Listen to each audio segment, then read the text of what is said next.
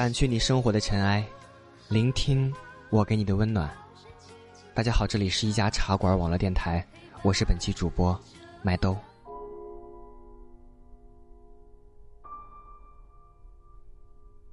你去了巴黎，来自于作业本的长微博。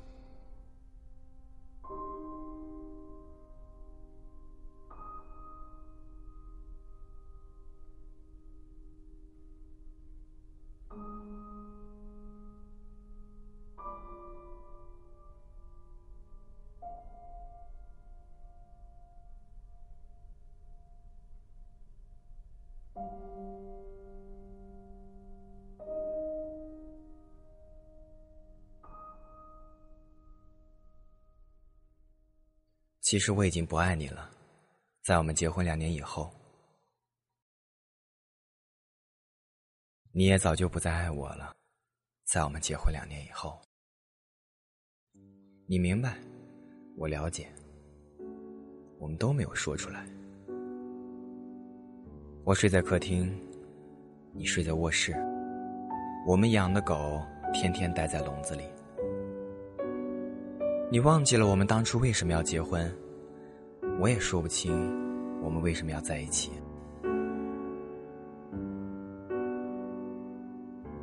去年夏天，你辞去了工作，开始学法语。你说你在北京待腻了，要去巴黎。你说这里雾蒙蒙的天儿让人绝望。你说这里拥挤的马路让人迷茫。但这就是北京。待在这儿，你天天想离开他，但当离开以后，你就会迫不及待的想回来。我没有把你的话放在心上，可你的法语进步很快。秋天的时候，你已经会唱《我的名字叫依莲》。我们在国贸那家 KTV 里唱歌，那时候《中国好声音》正在铺天盖地，有个叫花少的主持人飞速走红。我记得那天晚上，唯一没有唱歌的人是我们的朋友作业本。你唱了好几首，我记不得歌词。我们彼此觉得分开只是说说玩玩而已。那天晚上风很大，北京城好像在嚎啕大哭，但无人伤心。我们一起把作业本送回东四环，你坐在前排，他还开玩笑的问我什么时候把你杀掉啊？我说你去巴黎之前必须把你杀掉，你笑了，我也笑了。路灯突然变得好温暖，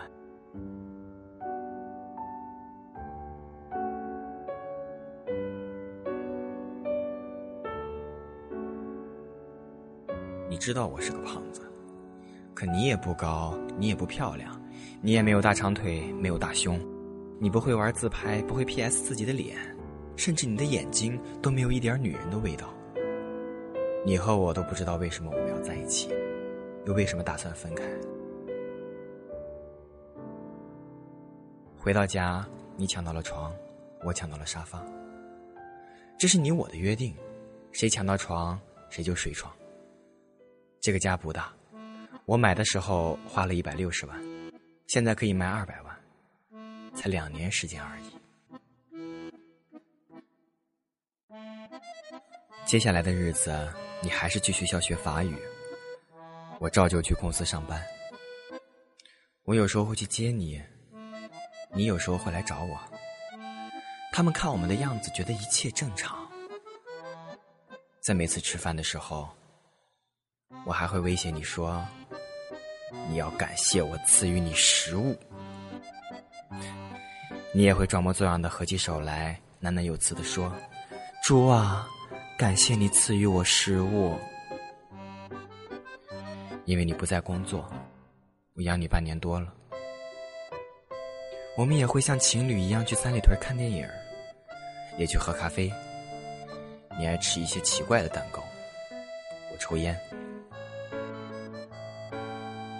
我一直以为日子会这样一直持续下去，但你的法语越来越好，已经可以看懂让雷诺的电影字幕。那是我喜欢的一个男演员。我喜欢的东西不多，你看起来也没什么爱好。秋天结束了，你突然说要出去租房子住，让我出租金，我答应了。你收拾了你的东西，分好几次，一次一次的搬走了，我都不在家。胖子流泪很丑陋，所以我都不在家。搬走就搬走吧。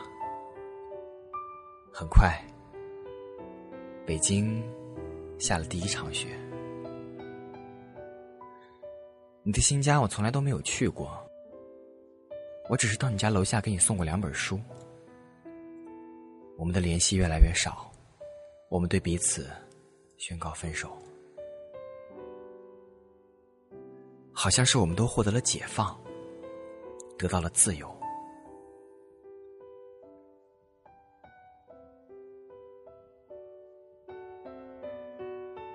这时候我感觉北京真的很大，很空旷。我买了一批酒，有俄罗斯的烈酒，有法国的红酒，也有英国的威士忌。我常常把它们兑在一起喝，喝来喝去也喝不醉。有时候我一觉醒来，会依稀看到你踩着行李箱在衣柜前找来找去。你有了男朋友，我也开始用各种软件微信、陌陌，甚至我注册了一些婚恋交友网站。我开始打扮自己，我穿起靴子、风衣、围巾，我买了各种大牌的腰带，H 字母的。G 字母的，Z 字母的我都有。我也学着他们的样子，鼻子上架起一副无片的黑色镜框。作业本嘲笑我说：“越来越像个港怂了。”北京下第二场雪的时候吧，我找到了女朋友，皮肤白净，大长腿，脾气泼辣，有翘臀，她甩开你十条街。从这以后，我们彼此不再有联系。我懒得理你。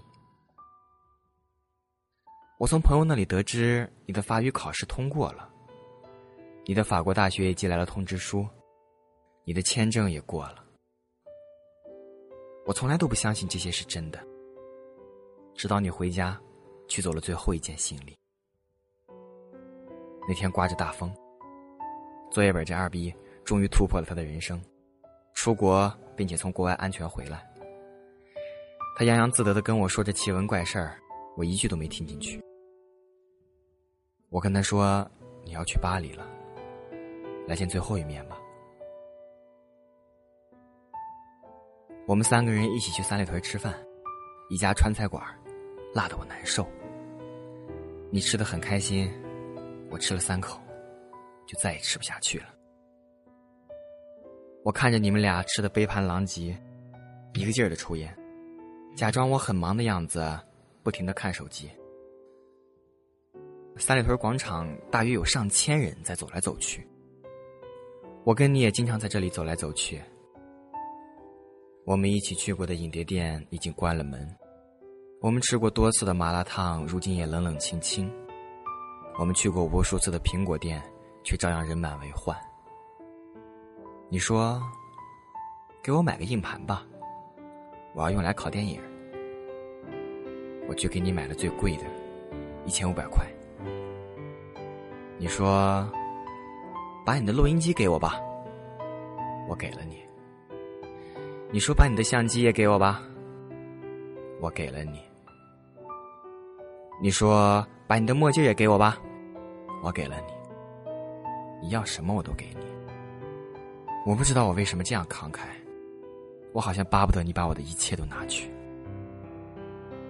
第二天，你跟我回了老家，我爸给了你一叠钱，走出家门，你很自觉的把钱装到我的口袋里。我妈送给你的金表，你也悄悄的放进我的包里。我说离婚手续怎么办啊？你说把协议寄到巴黎。签字再寄回来。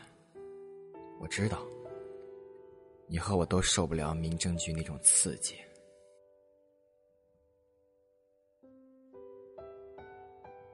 终于，你我在没有作业本在场的情况下，我们吃了最后一顿饭。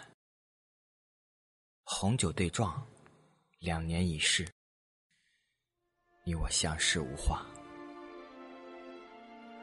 你感谢我这两年对你还算不错，我假装祝你一路顺风，说过去的都过去了，愿你有新的开始。我到此时才明白，原来电影里那些感人的离别镜头都是假的。什么抱头痛哭、诉说衷肠，在现实中都是不存在的。我以为我不会觉得难过，直到这顿饭吃完，我突然发现你我都没有动筷子。我只是不停的问你：房子租好了没有？学校安顿好没有？带好药物没有？手机、相机、录音机充满电没有？护照、机票放好了没有？我问的都是这些话。你说我唧唧歪歪、絮絮叨叨的，不像前任老公，像前任老爸呀。你看，我从来就没有说过一句挽留你的话。我们竟然也都彼此没有挽留过彼此，照样是我买单。我在心里说，这是我最后一次为你买单了。这也是你跟我吃的最后一顿饭了。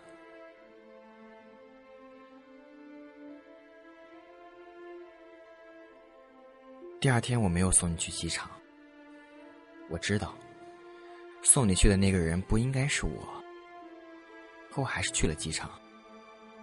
我躲在 T 三的一个角落，我想着再多看你一眼。你长得不漂亮。你没有大长腿，没有大胸，你皮肤不白，你个子很矮，可我就想再看你一眼。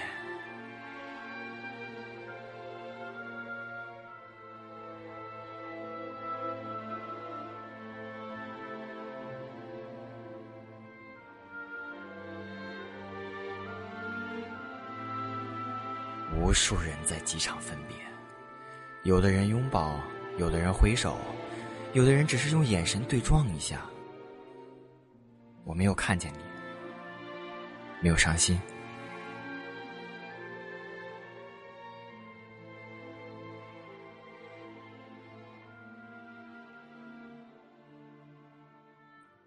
机场离咱们家只有短短的三十分钟车程，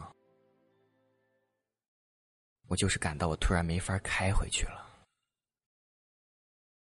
我在车子里坐了好久，天上的飞机不停飞走，也有飞机不断降落。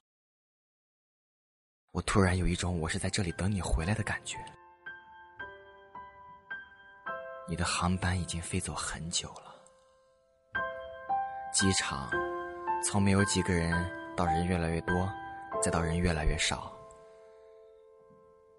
太阳从东边走到南边，又走到西边。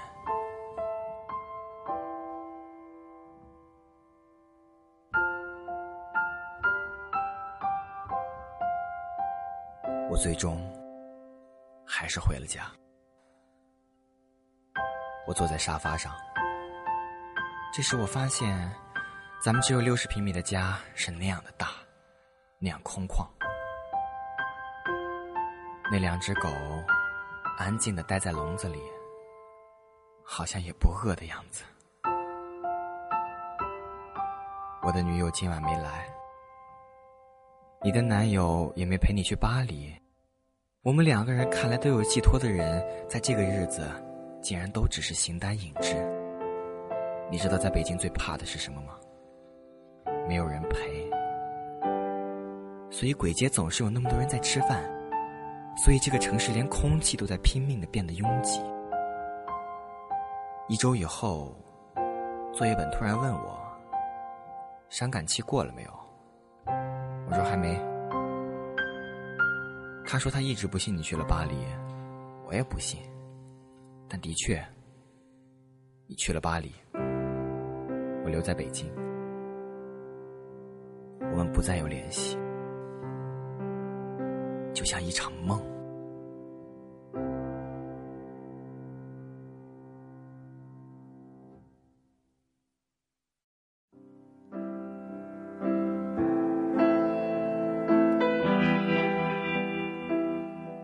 声息的出现，从陌生人到过路人，最终悄无声息的消失了。今晚的北京，外面的大风像疯了一样的嚎啕大哭，暖气都已经停了，真冷。我永远不会为你而哭，也不会掉眼泪。他们说胖子哭起来很难看，掉起泪来很丑陋。